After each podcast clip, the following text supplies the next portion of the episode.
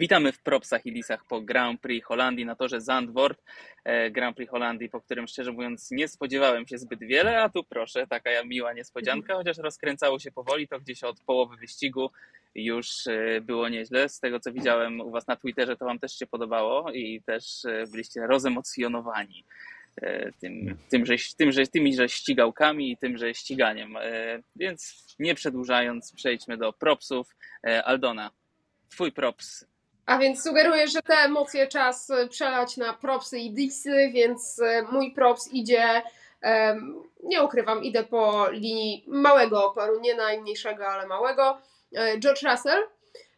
George Russell, który po no, trochę gorszych kwalifikacjach wylądował na drugim miejscu. Drugie miejsce to jest jego najlepszy rezultat w karierze w Formule 1. Oczywiście był też drugi formalnie w Belgii rok temu w kwalifikacjach, w związku z tym w wyścigu także, ale, no ale umówmy się, e, to był jego najlepszy wynik w Formule 1 i Owszem, oni mówili o tym, Mercedes o tym mówił, że to był ich plan, żeby podzielić tę strategię, że idą, idą po wszystko, idą po zwycięstwo. Natomiast ostatecznie to George był tym, który podjął decyzję o zjeździe i o zmianie opon na miękkie, poświęcił pozycję na torze, co na tym torze jest y, pewnym wyzwaniem.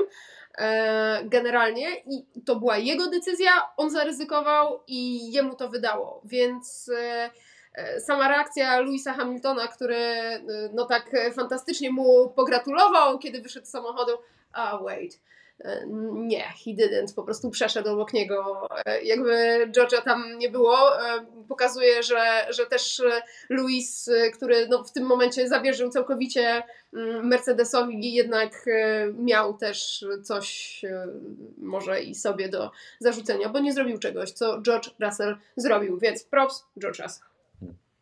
To ciekawe, że Luis tak się zachował, prawda? Mm. W sensie, że obraza majestatu. No cóż, to, to są takie emocje. Tak to bywa. Y, muszę powiedzieć, że zabrałeś mi propsa. Dla mnie George zasłużył na propsa jedną rzeczą głównie, znaczy całym, kształtem, ale jedna ta rzecz, która przeważyła absolutnie, to była ta decyzja, że powiedział, że chce mieć miękkie opony. I wydaje mi się, że tutaj też e, wielki e, no, szacunek dla Mercedesa, że, nie, że to zrobili, tak? Że go zawołali mhm. na ten pistop, że nie uznali, że nie, nie, ty lepiej tutaj pilnuj pozycji tak. i chroń pleców Luisa. Gdyby, e, gdyby tak postąpili, to by przegrali obie pozycje, bo obaj by zostali wyprzedzeni na tych miękkich oponach. I przez Verstappena i pewnie przez Leclerca, tak? Więc no tutaj no, zabrać mi propsa dla George'a, więc z radością dam swojego propsa Fernando Alonso, który startował z 13 pola po kwalifikacjach, które były pechowe, w których w zasadzie został e, no, przyblokowany e, przez Pereza, przez Pereza, który potem jeszcze załatwił kierowców Mercedesa, a ten, a na koniec i tak w wyścigu dojechał do mety na siódmej, na, szóst, nie, na siódmej pozycji. No, nie, na szóstej, na szóstej. Na szóstej. Tak, co oczywiście było ogromną zasługą jego jazdy, ogromną zasługą właśnie odpowiednich decyzji, także strategicznych, i więc, więc po raz kolejny pokazał, że wypuszczając go spod swoich skrzydeł, ze swoich rąk, Alpin popełniło jeden wielki błąd. Oczywiście obok, wiesz, y, tak konkretnie to nawet dojechał do mety pozycję niżej, ale Carlos Sainz y, dziękujemy, więc... A tak, tak, oczywiście Carlos Sainz to z kolei komedia pomyłek w całym tym wyścigu i ale jeśli chodzi o Ferrari, tak, jeśli chodzi o niego. Tak więc e, props mu idzie dla Fernanda.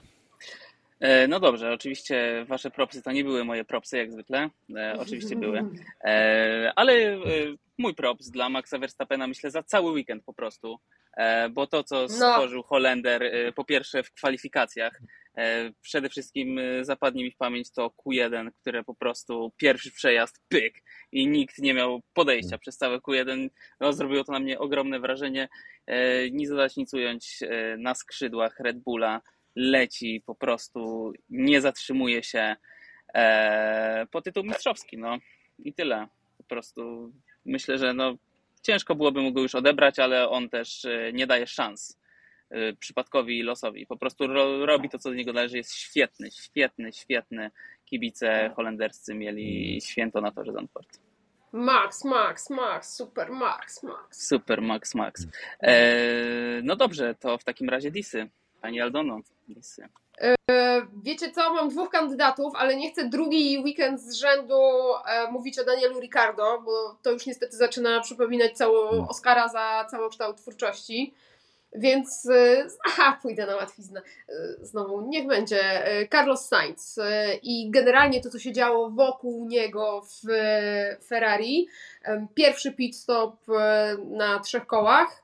Nie wiem, czy ktoś tam jeszcze espresso popijał, czy co, czy po prostu w telefon się zagapił i zapomniał, że trzeba jeszcze trzeba jeszcze czwartą oponę wystawić. Potem to wypuszczenie, za które został ukarany ostatecznie, tłumacząc, że on tu czegoś nie rozumie, bo on został wypuszczony prawidłowo, tylko potem sam musiał, musiał hamować, żeby ocalić życie człowieka z McLarena e, i że on pójdzie do FIA porozmawiać, bo on nie rozumie, czyli co, czyli wypuścili go dobrze, tylko jakby już on źle się włączał na, na, na tę linię ścigania, no nie wiem, nie wiem co on tam myślał.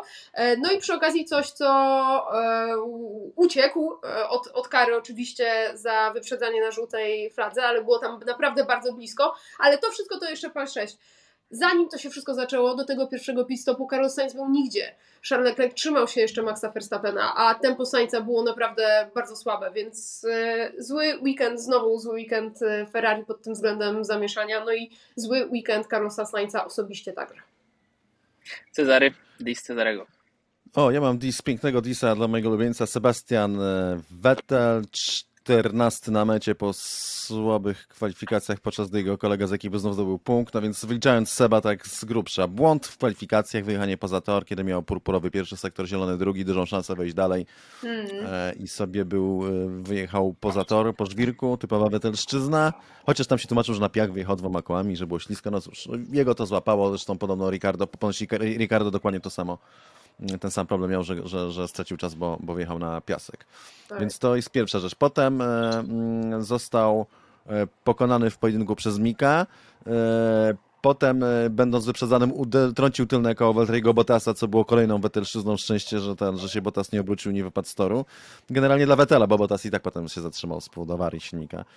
Alfa Romeo szósty wyścig z rzędu bez punktu, tak by the way. Mm.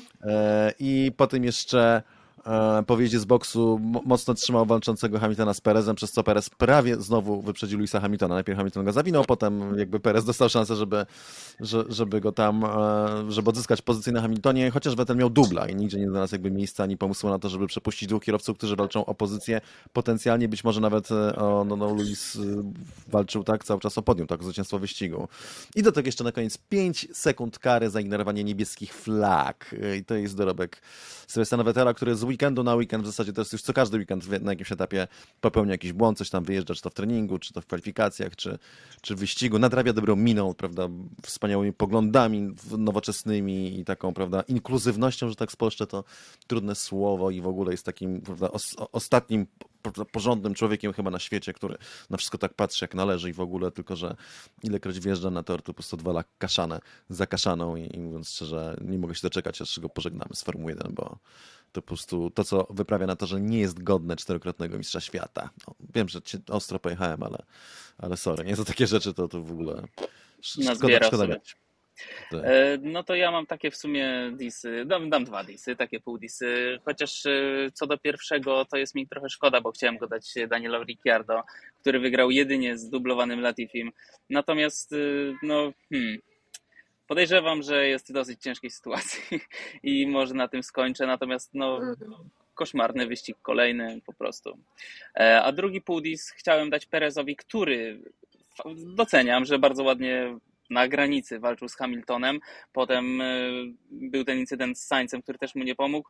E, natomiast znowu Perez nie jest tam, gdzie być powinien i notuje po prostu dosyć sporą, dosyć długą pasę przeciętnych występów, jak na to, co potrafi pokazać i jak na to, e, co pokazuje Red Bull jako zespół. Dziękujemy Wam bardzo. W takim razie to było bardzo ciekawe Grand Prix Holandii. E, teraz słyszymy się już niedługo, bo przed Grand Prix Włoch na Monzy, po prostu pem, pem, pem, ale potem będzie przerwa. E, troszkę sobie e, odpoczniemy. E, dziękujemy Wam bardzo. Pytajcie, zadawajcie pytania, e, słuchajcie nas i do usłyszenia. Thank you, thank you. Thank you. Thank you.